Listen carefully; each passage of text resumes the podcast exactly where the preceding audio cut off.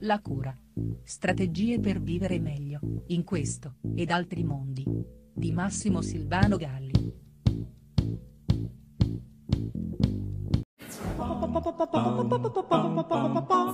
Tra le varie cose per cui spesso ci piacerebbe tornare bambini, ragazzi, almeno a me, c'è senz'altro la fine della scuola, quel godimento delle porte che eh, si chiudono dietro le spalle gonfiate da zaini e cartelli e s'apre la vita a tre mesi di sole e liberi tutti. Tuttavia, da qualche anno a questa parte qualcosa non mi torna le scene di giubilo dei genitori. L'immagine è più o meno questa. Suona appunto l'ultima campanella, i bambini escono urlanti e eccoli fuori mamme, nonni, papà pronti ad attenderli con botti, coriandoli e cotillon.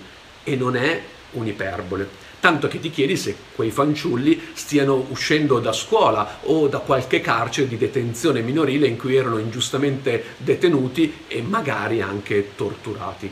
Che si viva in un tempo in cui subiamo ma non gestiamo la comunicazione simbolica è risaputo, ma forse, forse proprio di questo dovremmo riappropriarci.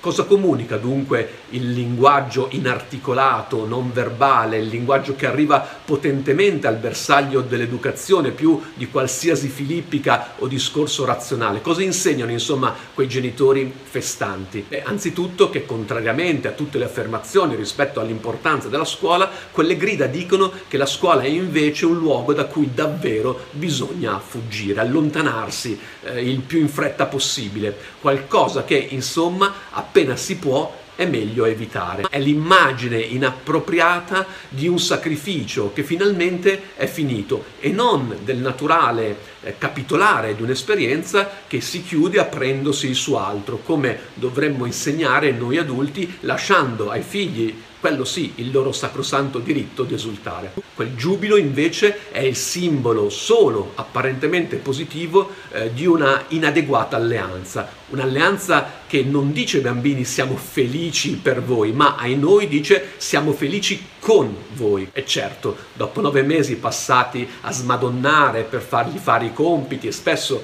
per farli, ahimè, al posto loro, un anno eh, di controllo del diario, del registro elettronico, eh, di periodici colloqui con eh, i docenti, estenuanti chiacchiere sulle chat del gruppo classe, ricorrenti timori sulle capacità cognitive del pargolo, inumani incassi di impegni per aggiungere qualche sacrosanta ripetizione e quel corso aggiuntivo di inglese acrobatico che nella vita serve sempre. Dopo un anno così è ovvio che i genitori esultino più dei loro figli per la fine di questo stillicidio, ma è anche quello che purtroppo, che purtroppo comunicano. La scuola è un inevitabile stillicidio cosa che fa tanto a cazzotti con qualsiasi voglia di imparare.